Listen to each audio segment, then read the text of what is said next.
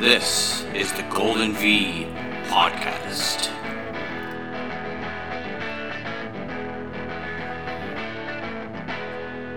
The Golden V Podcast is a Vancouver, Canada based podcast talking Vancouver sports.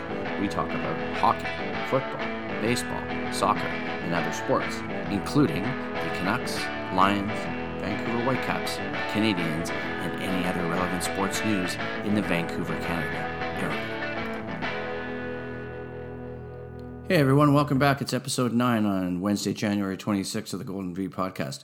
There's so much uh, news and exciting stuff coming in for Vancouver sports teams over the last uh, little bit that I've been trying to keep up and I can't. Uh, I probably should start podcasting with more frequency uh, just because of the nature of all the stuff that's coming in uh, from the Lions, from the Canucks, from the Whitecaps. And so we're going to attempt to get all of this stuff in today. Um, but big news all around from the Lions front. The biggest news coming on uh, Monday when Mike Reilly announced his retirement from the CFL. Uh, Mike, as we know, had been part of the Lions organization from 2010 through until 2012. Uh, and then a trade in 2013. Uh, he went to the Edmonton Eskimos where he won a Grey Cup in 2015. And a lot of people think, and that's one of the reasons why he was brought back to um, the Lions in 2019 uh, when Ed Hervey was general manager was with the hope that um, he could help get the Lions back uh, into a championship. That didn't happen. Uh, the 2019, as many people season, as many people remember, the Lions struggled mightily. Uh, Hervey had made a real mistake there, not really assessing this team um, and his challenges with this offensive line. Um, and the Lions uh, really struggled that 2019 season. 2020 was obviously canceled due to COVID. Uh, Mike was back again this year, uh, which I guess turned into his last season. And people were obviously speculating, even at points then, that he might retire. Um, and it looks like he has. So it's pretty sad uh, as a Lions fan to see Mike Reilly go. Um, he has a lot of history here with this club, obviously, as we mentioned. Uh, he won his first Grey Cup here with the Lions in 2011. Um, and I seem to remember at the time, the first time he left, um, that the Lions, amongst other things, had made a choice that uh, Travis Lulay was really going to be their guy at quarterback. Um, and Reilly went to to Edmonton. Just looking at some highlights in his career here, um, passed for almost for almost seventy nine hundred yards, uh, six hundred fifty two completions, uh, to go with thirty eight touchdown passes as a Lions. So good numbers. Um, Reilly, though, really, I think too, a lot of people had said really found, you know, his game and his calling as the Edmonton Eskimos quarterback uh, for six seasons.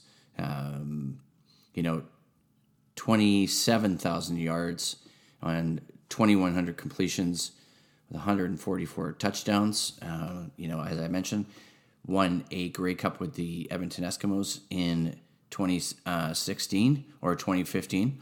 Um, so, you know, full tribute to Mike Reilly. Sad to see him go. Interesting, though, to see what's going to happen now with the Lions. It looks like it's Nathan Rourke's team at quarterback. We'll see who and what else they bring in at the quarterback position, uh, given the fact that um, I don't know if they're going to be content to let uh, Rourke run this team completely for the entire season, given that many feel, and he doesn't really have the experience yet as a CFL quarterback. So I don't know if that's too much risk, but it's an interesting uh, uh, point to make. Uh, moving on to looking at some other Lions news, uh, some other positives here for the team. Reading that Oshane Samuels is coming back. So Oshane Samuels um, joined the free agent, joined as a free agent in 2019. Um, Samuels had been playing for the uh, Edmonton Elks, had been protected as a junior player, played in the Canadian Junior Football League for the Edmonton Huskies. Uh, Oshane has, let's just take a look back, last couple seasons, 14 special teams tackles, uh, serving as a backup on the strong side linebacker position. Um, sounds like a really interesting guy. Uh, looking forward to seeing him come back and what he can do. Um, a few other bits of Lions news. We we covered them in uh, one of the previous podcasts. We've covered the Lucky Whitehead signing.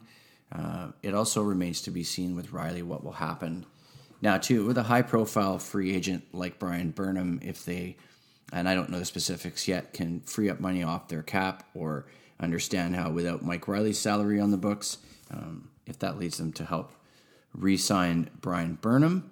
So stay tuned for more news on that. Uh, flipping over to the Whitecaps. Well, I mean, there's so much Whitecaps news coming out right now.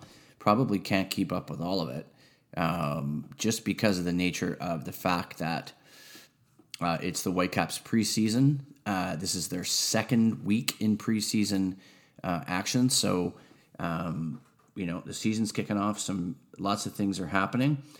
Uh, just had a ha, had a look at a few pieces of news here. The um, 2022 preseason has been confirmed. So, who do they have up on the docket here? Um, looking at a few different teams, and I had made an error as well. Um, that the actual um, kickoff, so the Caps play February the 26th. I thought that was a home game. Um, they're in Columbus on Saturday, February the 26th. So that's where I was wrong. The first home game of the season, uh, they host the 2021 winners of the MLS Cup, the New York City FC, on Saturday, March the 5th. That's their home opener. Okay, so it's Saturday, March the 5th, not, um, not um, February 26th. So they're in training camp January 17th to February 3rd uh, in Vancouver. Go to San Diego, California on the 5th of February play their first preseason match against Club Tijuana February 6th, New Mexico United February the 9th, uh, San Diego Loyalists Soccer Club on February the 12th, preseason scrimmage February 16th against the LA Galaxy, uh, training in Vancouver again February 18th to 24th, and off to Columbus, Ohio on February the 26th, home opener on March 5th, 2022 not February 26th, as I had originally said. Uh, some other surprising news that came out last week when we heard that uh, um, goaltender Maxime Crepeau um, was traded, and so they acquired one million in general allocation money and a first round pick in the 2025 draft. Um, Crepeau basically requested um, to leave the team. He came to the team with a personal request, and now he's gone. So it's going to be interesting to see what's happening in the Caps crease. It looks like Hasal is the guy that's going to be taking over. I think it's a real loss for the Whitecaps to lose uh, uh, given what he meant to the team last season. I think he was really the team's MVP last season. Uh, I, I, think it's sad that he's gone, uh, but the Whitecaps have to move forward. It just feels like another blow for the Whitecaps um, to lose somebody like Crepeau. I don't think in any of the research I did it was ever released as to why he was leaving. Um, it just said it was a personal request, so he, so off he goes. Um, so they have Canadian goalkeeper Thomas Hasal, as I mentioned. Um, I don't know.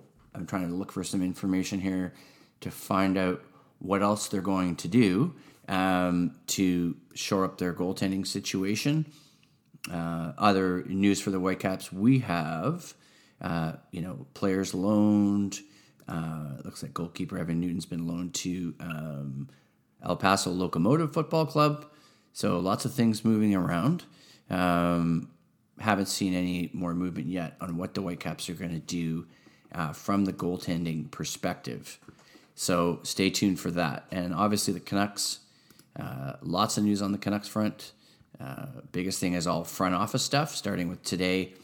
Uh, Patrik Allvin has been, or Allvin, I believe is the name pronounced, is now the 12th general manager in Canucks history. Uh, assistant GM of the Penguins, obviously quite a heavy uh, Jim Rutherford connection there. Um, you know, they worked together in Pittsburgh.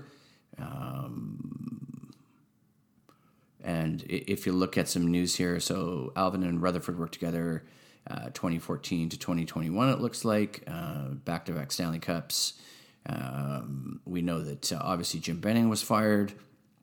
To be really interesting to see uh, what happens with Allvin, and now they've obviously made a really bold move and a history-making move when Emily Castonguay, and I don't know if I pronounced her first name right, is the first female assistant general manager in Canucks history. Uh, pretty interesting. We, we could see who else has popped up here. Uh, maybe that front office now for the Canucks is really starting to take shape. Uh, it seems to be, and these all look like really positive moves. Uh, for the Canucks. It's still going to take some time and probably a couple of years to really, really uh, solidify this front office and really make sense of uh, how these moves will help the team as a whole going forward on and off the ice. But um, starting to see an office take shape, the front office take shape here. And obviously, under Bruce Boudreau, now the Canucks are 10 4 and 2, which is not a bad record. I really would have been interested to see, uh, you know, if they'd removed Green and Benning at the end of last season when they probably should have, uh, given the way last season played out.